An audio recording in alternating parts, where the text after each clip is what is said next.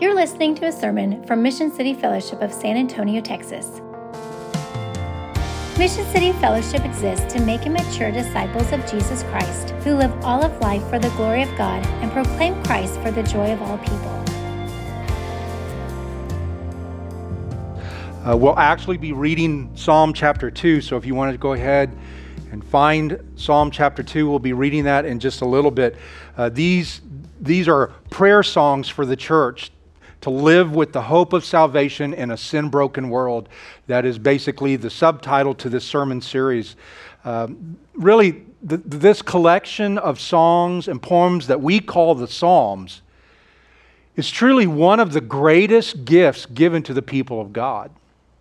All of God's word is wonderful and it's profitable and it, it, it teaches and it corrects. All that, I'm not saying this is more that. I'm just saying this is a wonderful expression of how God cares for his people in that he gave us these Psalms. The Psalms give us words to say and words to sing and words to pray.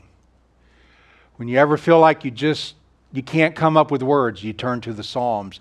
And so many times that just fills our hearts to be able to pray that. The Psalms are unapologetically raw at times and honest. And it, and it gives us the permission to, to sometimes ask of God and from God and to God difficult things that maybe we're like, oh, should I really be asking that of God? And the Psalms just tell us, yeah, we need to ask that for God. And we need to stay before God as He addresses that issue for us.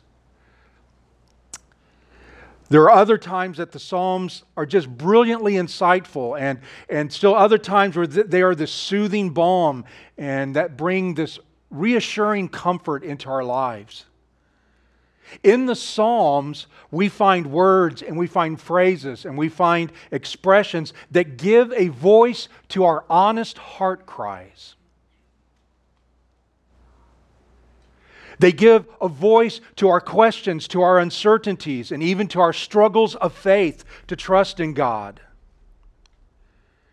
Dr. George Horne, who lived back in the 1700s, he said this in his commentary on Psalms Psalms are composed upon particular occasions, yet designed for general use. They're delivered out of services for the Israelites under the law yet no less adapted to the circumstances of Christians under the gospel. It's a powerful gift. And Augustine wrote this and this encouragement about the Psalms. Form thy spirit by the affections of the psalm. If the psalm breathes the spirit of prayer, do you pray? If it is filled with groanings, groan also thyself.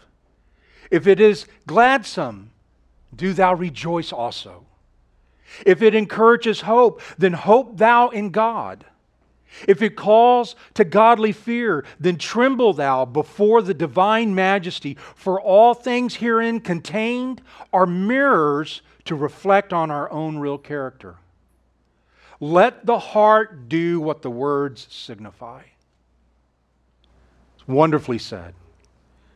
And for centuries, actually millennia, God's people have turned over and over again to the Psalms to direct their songs, to direct their prayers, and to direct their hearts. Last week, Pastor Philip stirred our souls and challenged our hearts from Psalm 1. And so this morning, we find ourselves in Psalm chapter 2. Hopefully, you found that. Follow along as I read aloud. Why do the nations rage and the peoples plot in vain?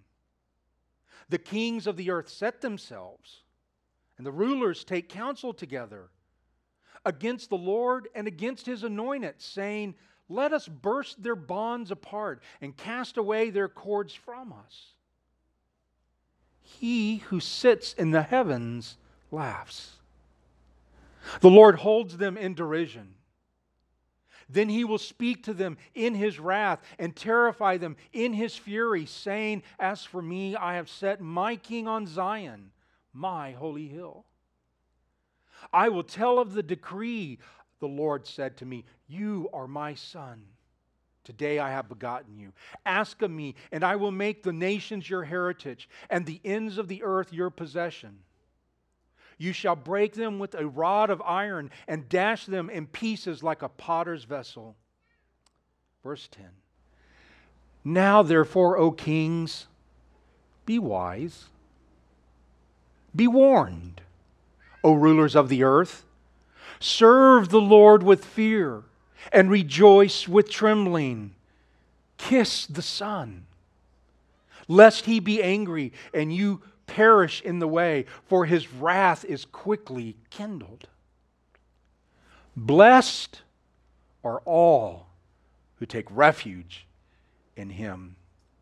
The word of the Lord. Let's pray. Father, this morning we come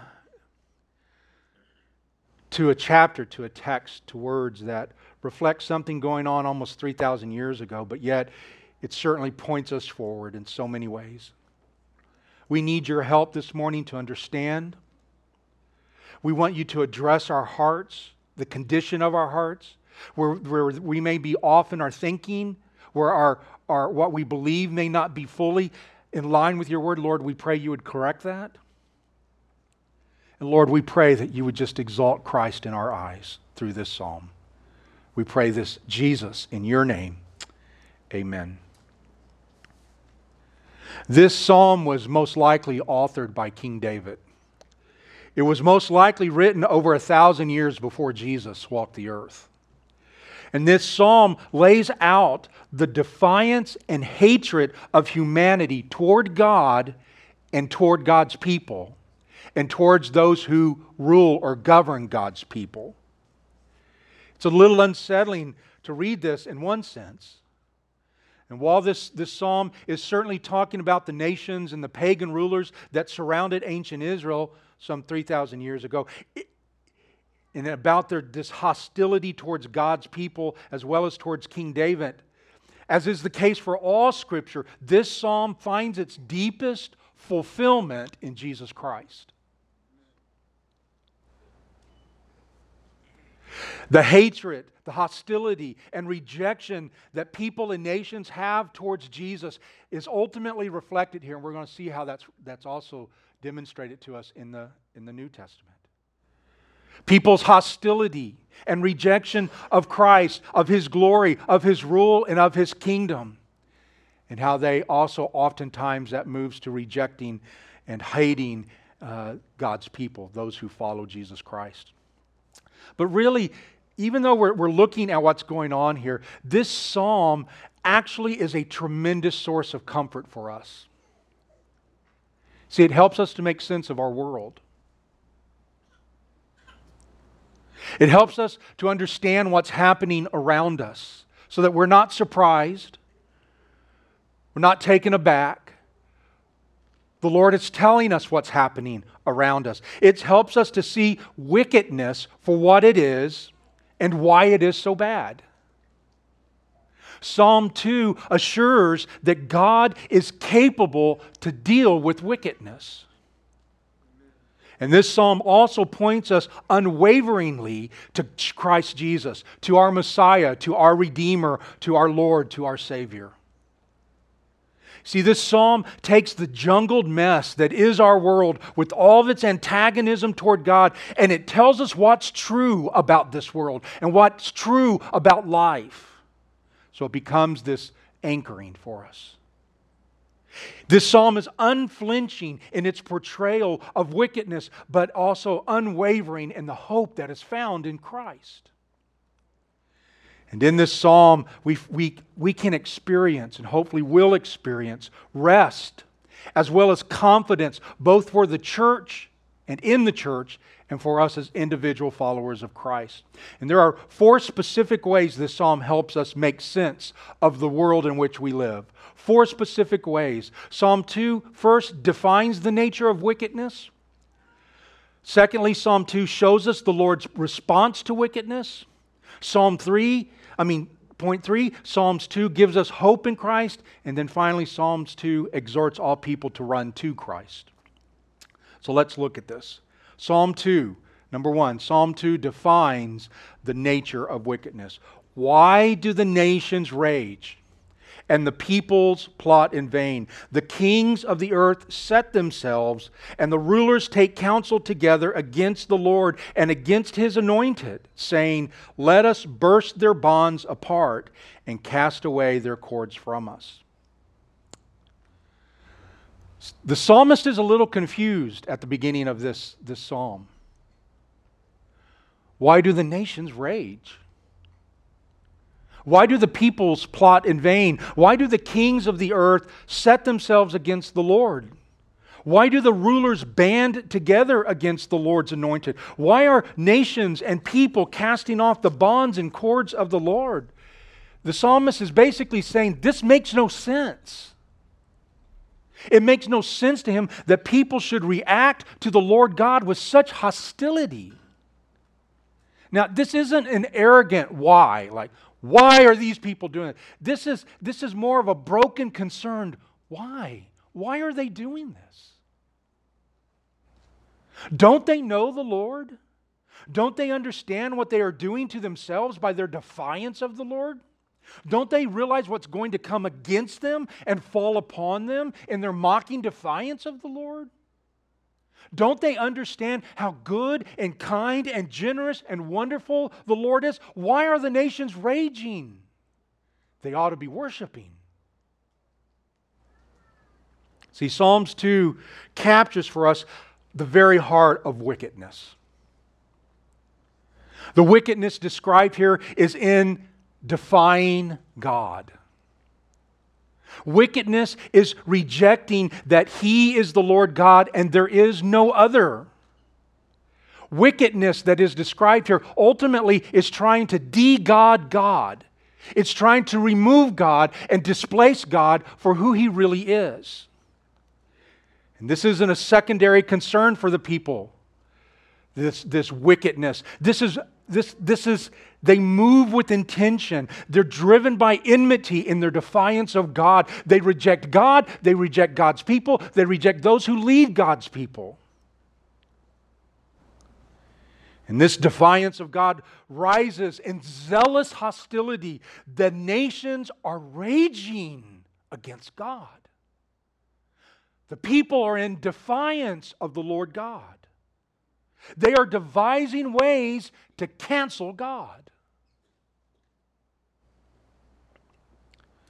While we are grateful that there still exists religious freedom in our world, in, in, in, at least in some places, there remains aggressive animosity towards Christ and Christians. And this psalm is just pointing us forward. We're going to see that in just a minute. I was reading this week in Christianity Today, and according to Christianity Today, more than 5,600 Christians were killed last year for, for their faith in Jesus. More than 124,000 Christians were forcibly displaced from their homes last year. Chinese officials have closed over 7,000 churches in China in the last two years. Overall, 360 million Christians live in nations with high levels of persecution and discrimination. Think about that. That means one out of every seven Christians lives in nations where their rulers are raging against the Lord. And their government is setting up laws to rage against the Lord. And even where religious freedom exists, it is increasingly more tolerated than it is celebrated.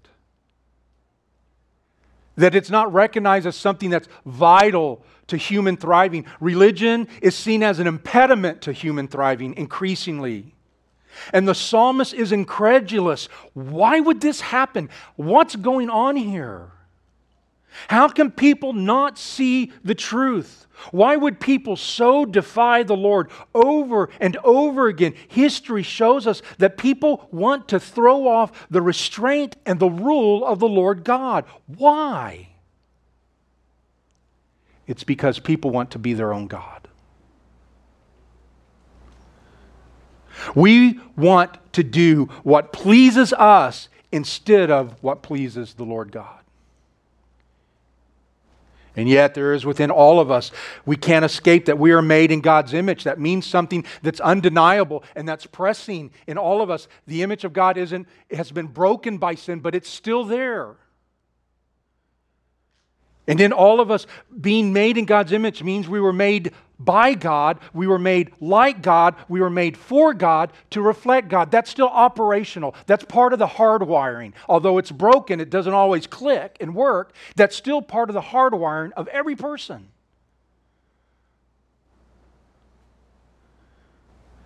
And again, sometimes that hardwiring has been short circuited by our sin, but it continues to imprint on the souls of people. And what is happening here is we don't like someone, we don't like anyone, even God telling us no to what we want and what we like and how we want to live.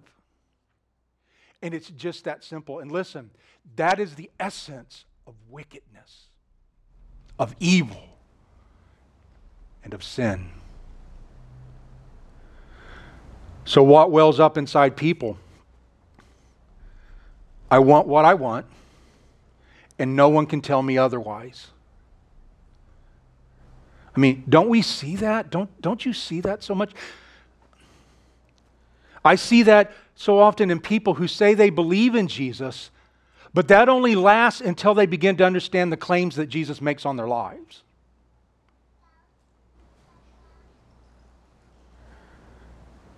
Claims to, that we are to deny ourselves claims that we are to take up a cross, claims that we are to forsake all and follow Him. As long as Jesus is in support of what they want and how they want to live, they're okay with Jesus. They are not good with submitting their lives to the will and the way of God.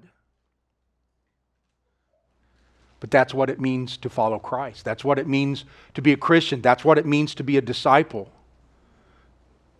And this is what the world, and this is what the psalmist was seeing. They're throwing off the cords. They're throwing off any kind of alliance or allegiance to God because they don't want to do what He wants to do. They want what they want. What is happening in that, it, it, and it's not so subtle either. What is ha- actually happening in those moments in wickedness, no longer are humans made in God's image. Now we're making God in our image. We're changing God to fit us and what we like and what we want. And we want Him to serve that purpose. This is wickedness. It's not a slight thing. And the nations were roaring about it.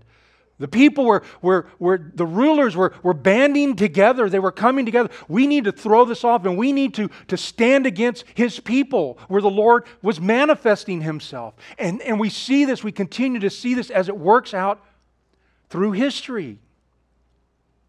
People are offended and angry that anyone would make a claim that binds them to anything but their own heart and desires. It is the world we continue to live in.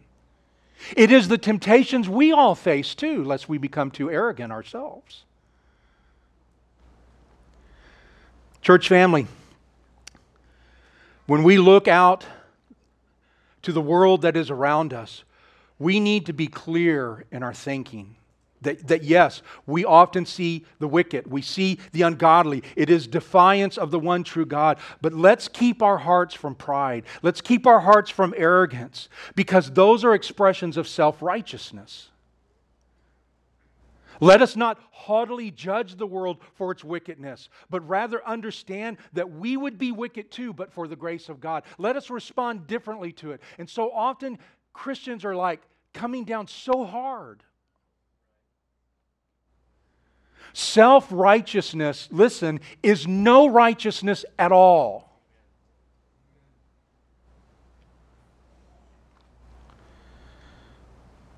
Yet, this delusion we have when we stand in judgment over others, it so easily lays hold of our hearts and influences our attitudes. We know our righteousness is not our own. That's why the concept of imputed righteousness is so important in our doctrine.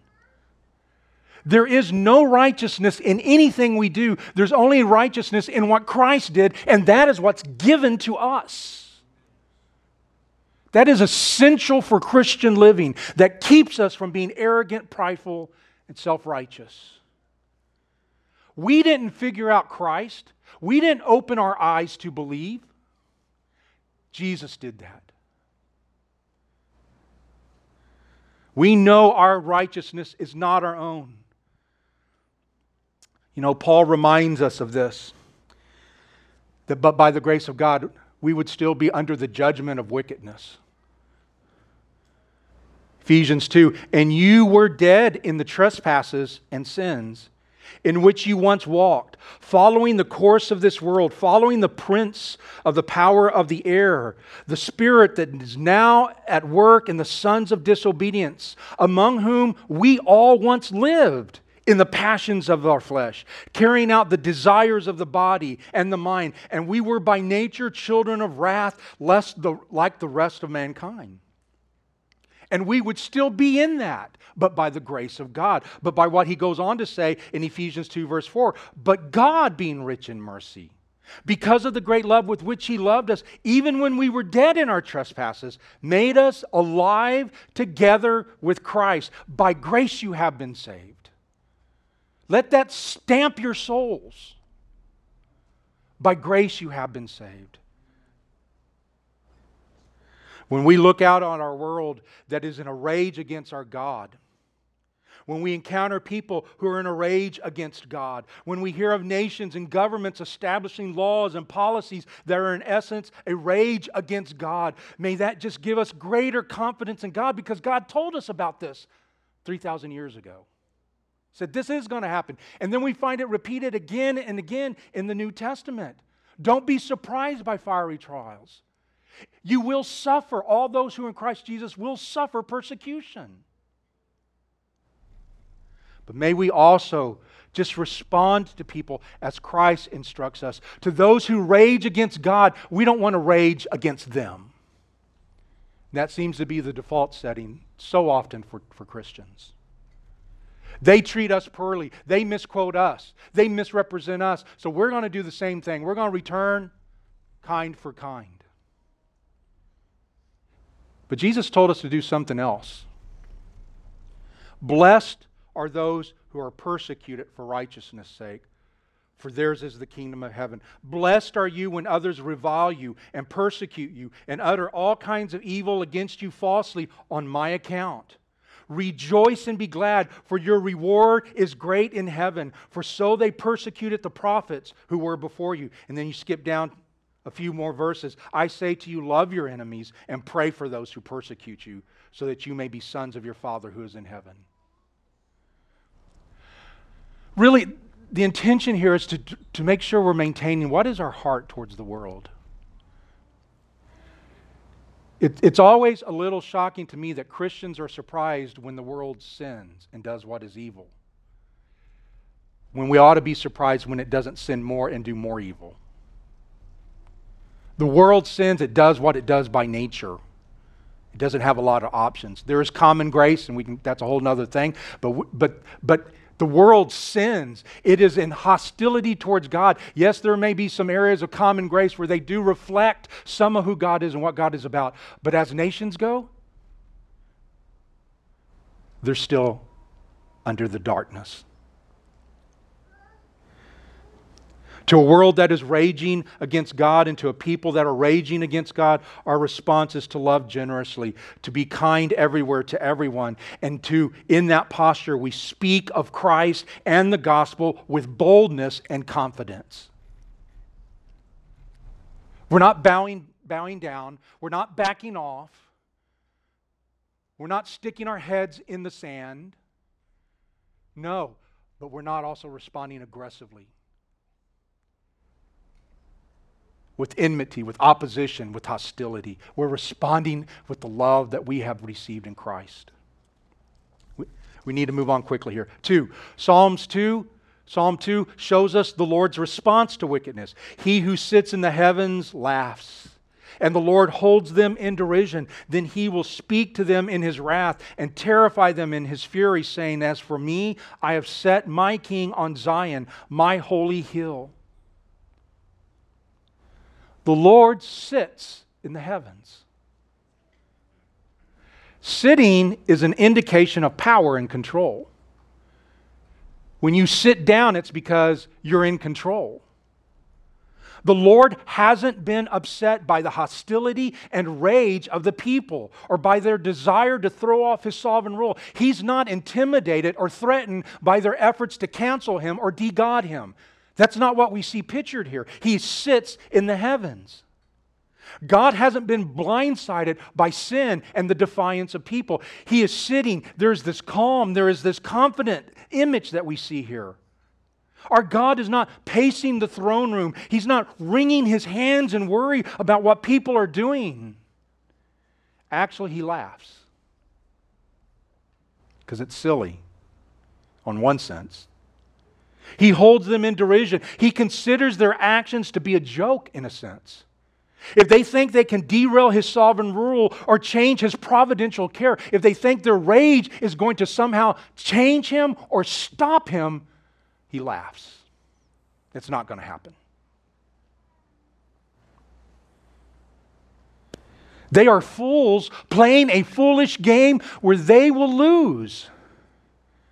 And on that day, listen, when Christ comes again to judge the living and the dead, they will know the God, the God's wrath, and they will be terrified by his fury over their wickedness. And they will know that they cannot escape the truth, that they are fully responsible and liable for their wickedness. They can't deflect that, they can't play the victim. They entered into this. Wickedness and evil and sin cannot and do not derail the sovereign will of God. That's why he laughs. Wicked people and wicked nations and wicked rulers may think they have effectively thrown off God, but God laughs. God takes even their bad intentions, even the things that the bad actions that they take, the bad laws that they create, He takes all them and He works them for the good of His people. He uses even the evil and wickedness of people for His good, for His purpose, for His kingdom. God responds to wickedness. He addresses it. No sin, no one act of evil, no expression of wickedness, no matter how small or how big, will be left unaddressed. Not even one sin has fallen through the cracks or somehow escaped the notice of God. No evil has been left off of God's records that and they all need justice. They all need to be addressed. And he's just saying the world may think they're getting away with something, the world may be raging, but the Lord sits and he holds them in derision. It's not going to change ultimately anything. And it's then that the psalm turns from the grievous actions of defiance from the people, and then the Lord's response begins to point the reader to hope, hope that is found ultimately only in Jesus Christ. Number three, Psalm 2 gives us hope in Christ. I will tell of the decree. The Lord said to me, You are my son, today I have begotten you. Ask of me, and I will make the nations your heritage, and the ends of the earth your possession. You shall break them with a rod of iron and dash them in pieces like potter's vessel. So the psalm here is most likely David is the one talking. But it is most assuredly speaking of Jesus Christ. You are my son. We find that repeated in the New Testament. That's how the Father addresses the Son. This is my Son in whom I am well pleased. This is all pointing forward. Jesus is the only begotten of the Father. He says, Today I have begotten you. It's interesting. This, this psalm was quoted by the early church in Acts chapter 4. The church was beginning to, ex- to experience persecution. They were beginning to experience opposition. The church gathered together, and this is part of how they, this was part of their prayer. Why did the Gentiles rage and the peoples plot in vain? This is Acts 4, verse 25. The kings of the earth set themselves, and the rulers were gathered together against the Lord and against his anointed. The church understand, understood that what the Psalm 2 was talking about was ultimately about Jesus Christ. And they were experiencing that because they were following Jesus.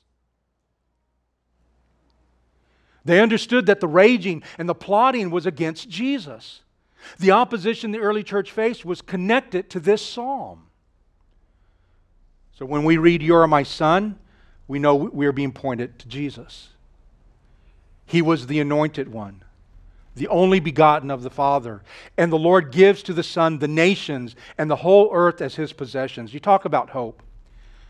Now, this is not hopeful for those who, who remain in their sin, who remain in their wickedness, but for those who come to faith, those who come to Christ. Listen to what, to what Revelation 11 15 says. Then the seventh angel blew his trumpet, and there were loud voices in heaven saying, The kingdom of the world has become the kingdom of our Lord and of his Christ, and he shall reign forever and ever.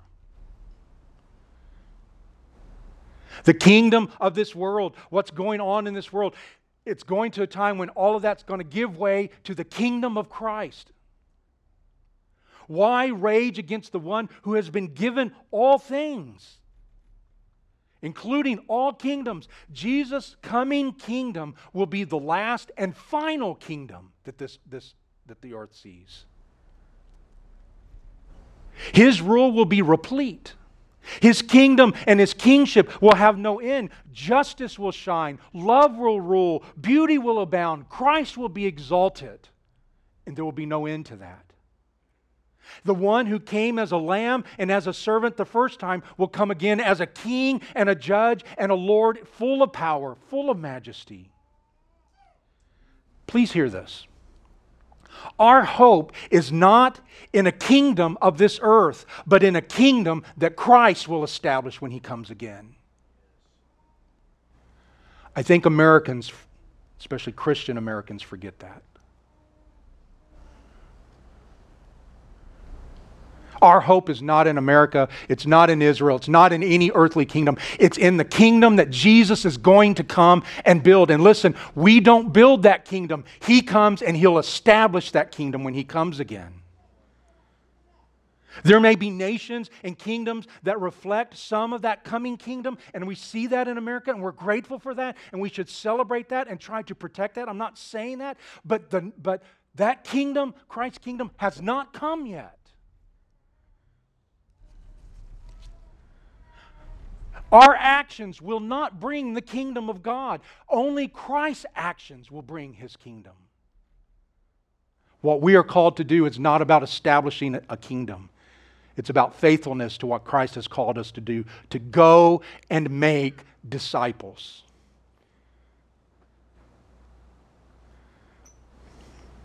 Jesus said in John 18, My kingdom is not of this world. If my kingdom were of this world, my servants would have been fighting that I might not that I might not be delivered over to the Jews, but my kingdom is not from this world. Until he comes, the church is to be an expression of that coming kingdom. It's not the coming kingdom, it's to be an expression of that coming kingdom. When someone looks at the church, when someone sees the church, when they observe what's going on in how we conduct ourselves, when they see our relationships, they see how we relate to each other, how we talk to each other, how we talk about uh, each other. When they look at the church, they should see a people who are trying to live under the rule and reign of the Lord Jesus Christ. That's an expression of the coming kingdom. They should see the values of Christ. They should see the character of Christ on display among his people. They should experience the grace and mercy of God through the people of God. They should experience this. The church is not the kingdom, it is a preface to the kingdom that is coming. And while we as the church display the rule of Christ imperfectly, it's not a perfect expression of that coming kingdom when Christ comes again and he establishes his kingdom, it will be whole and it will be complete and it will be true and it will be perfect.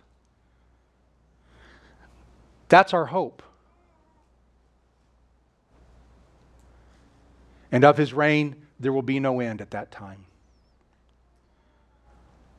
Don't we want that? Aren't you hungry for that?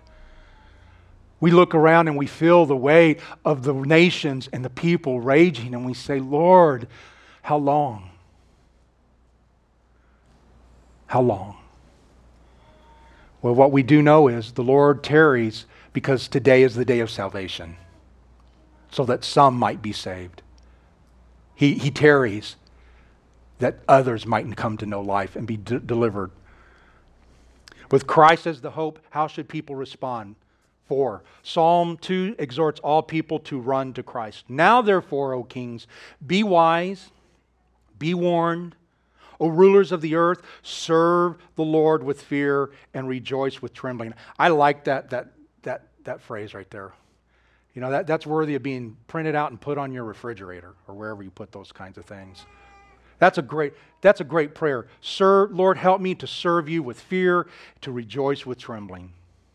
Kiss the Son, lest he be angry and you perish in the way, for his wrath is quickly kindled. Blessed are all those who take refuge in him. The psalmist started with the questions of why. He now turns to exhort the kings, and by implications, their people. He exhorts them to be wise. Considering who God is, considering who the anointed one is, Jesus and what has been given to Jesus, the only true course is to trust in Jesus. Be wise, O kings. Stop raging against the very one that you should be worshiping and following. It is wisdom that understands this. There is God's way, and then there is the wrong way. And wisdom recognizes that. The only wise course is to run to Christ, the anointed one, to trust in him, to cast your lot in with Christ. Everything else is foolishness. Every other way is foolishness. To be wise, to heed the warnings, means to serve the Lord with fear, to rejoice in trembling, to fear the Lord. Fear the Lord, revere the Lord, hallow the Lord, and obey him and stop casting off His word and His will. It seems so few people actually fear God. And that's probably true for, for many Christians. Very few people are afraid of God. If they believe in Him at all, He is benign. He's this old softy who is a pushover for well intentioned people. The psalmist says, Serve with fear, rejoice in trembling, lest the Lord's anger is directed at you and you perish. Fear, trembling, yet serving and rejoicing, they go together. Fear is such an important part, and somehow or another we miss that. I don't know if you know who John Bevere is. He's, he's someone, I've read a number of his books. I don't know that I'd recommend him in all situations, but he, he does one of his emphases is on fear of the Lord, and I've appreciated that. I heard him tell about his encounter with the disgraced leader of PTL, Jim Bakker. for somebody, this is back in the 80s. Uh, Jim Bakker was a televangelist. He had money and popularity, and millions and millions and tens of millions of people uh, watched this, this show and gave money to this show. It was just, it was huge before televangelists became big like they are today. Not only did Jim Bakker commit various scandalous and immoral sins, he committed adultery, he stole, he did a number of these things, he also brought, broke the law. He was sentenced to prison for 45 years for mail fraud, for wire fraud, and for conspiracy, and that was ultimately reduced. He only, I think, only ended up serving about six or seven years.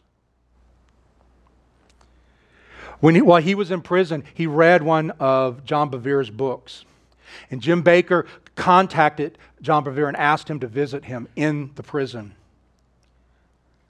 And in this conversation that, that John Bevere had with Jim Bakker, John asked him, When in the middle of all this sin did, did you lose love for Jesus? And this was his surprising response. He said that he never stopped loving Jesus in the middle of the sin, in the middle of the deception, in the middle of the crime. He said, I always love Jesus. I never fear God.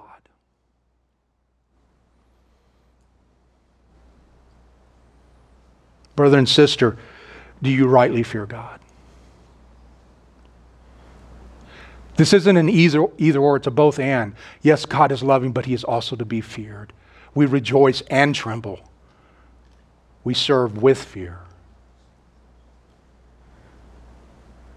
Friend, do you understand that to be wise and to heed the warning of Psalm 2, you must rightly fear God? Fear him for who he is as one who exists in unapproachable light and in purity and in power. Fear him for what he can do. He can destroy, he can unleash fury and anger. And he, he, will, he has promised that for all those who remain in sin, all the wicked and ungodly. Maybe it'd be a good thing just to pray and focus on that this week. Father, grow in me a fear of the Lord. Let me rightly fear you, that I may serve you in fear and rejoice with trembling. Let me end with this. We come to, the, to this last phrase, this wonderful promise at the end of Psalm 2 Blessed are all who take refuge in him. Blessed are all who take refuge in him. Those who aren't raging, those who aren't going along with the rage, those who actually turn and run to Christ, who take refuge in Christ. Blessed, happy, fortunate. This describes a good, a good, a good thing in life. It describes the life and the soul of one who knows the favor and delight of the Lord. Do you know that this morning? For all who take refuge in Christ, we are blessed. To all who run to Christ, who turn to Christ, who trust in Christ, we are blessed. That's taking refuge in the Lord. How are we blessed? Okay, I, I, want to do something here because it's, it's so encouraging every Sunday morning when I pray with my brothers and sisters. They're so good to bring up the promises uh, of the Lord as we pray together. But I wanted to do a concentrated thing, okay? And I want you to, I want you to hear from just the first 40 Psalms all that God is and has promised us and does in our lives. This is just in the first 40 Psalms alone. We will produce fruit in season. God will lift our heads. God will give us rest. In distress, God gives relief to his people. God hears when we call on him. Peace and strength surround our sleep. God's favor is on our lives. He hears the desires of our heart, He strengthens our heart. He stabilizes us so we are not shaken in the sin broken world. He grants us fullness of joy and pleasures forevermore. He rescues us. He is light in our darkness. He is our shield. He equips us with strength. He leads us beside still waters to restore us. He crowns our lives with grace and mercy. He brings joy in our mornings. He delivers us from our fears.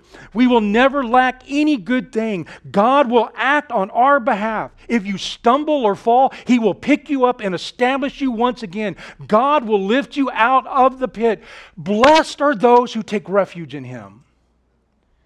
That's just in the first 40 Psalms. That's not in the rest of Psalms or the rest of the Old, Old Testament.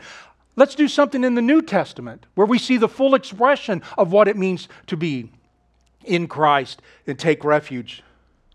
We are foreknown, predestined, elected, chosen, and called. We are redeemed from slavery. We are reconciled to God. We are forgiven. There is never a possibility of condemnation. All our sins are removed. We are justified. We are adopted. We are joined to Christ. We are crucified with Christ. We died with Christ. We were buried with Christ. We were resurrected with Christ. We are free from the law. We are made ch- a child of God. We are born again. We are made new creations. Old things have passed away. All things have become new. We have been made acceptable to God. We have been delivered from darkness. We have been placed in Christ's kingdom. We are God's possessions. We are God's people. We have access to God. We have been given eternal life. We have been made joint heirs with Christ. We know nothing can separate us from the love of God in Christ Jesus. We are at peace with God as, as we have been given everything we need pertaining to life and godliness. God loves us. God delights in us. God has favor for us. And God is for us in all things at all times. Blessed are those who take refuge in the Lord. Let that tend your soul. All that God has done, that's, that you didn't earn, that I didn't earn, that we don't merit, that we're not worthy of, it comes to us in grace through Christ. And it's ours fully The list could go on and on. I didn't give you all. That's probably half of what I could have given you. All these things, all these promises are imparted to all true believers in all their fullness, and they are permanent and will never be withdrawn because that's what the new covenant in Christ's blood says. So when we read, Blessed are all who take refuge in him, we see how far and how much we actually are blessed in Him. Oh, that our hearts would stay fixed on the Lord and the blessings that come only from Him. Oh, that the world would see this truth. The blessed are all who take refuge in Him. When we're discipling people, we're, we're teaching them what it means to, to take refuge in the Lord. And communion reminds us of all that is ours because we have taken refuge in the Lord. Communion is a fresh encounter with the grace of God. Our hearts are stirred once more as we celebrate our union with Christ in his death and therefore in his life. We rejoice because again we experience in our souls that we are blessed because we have taken refuge with him. Let's pray.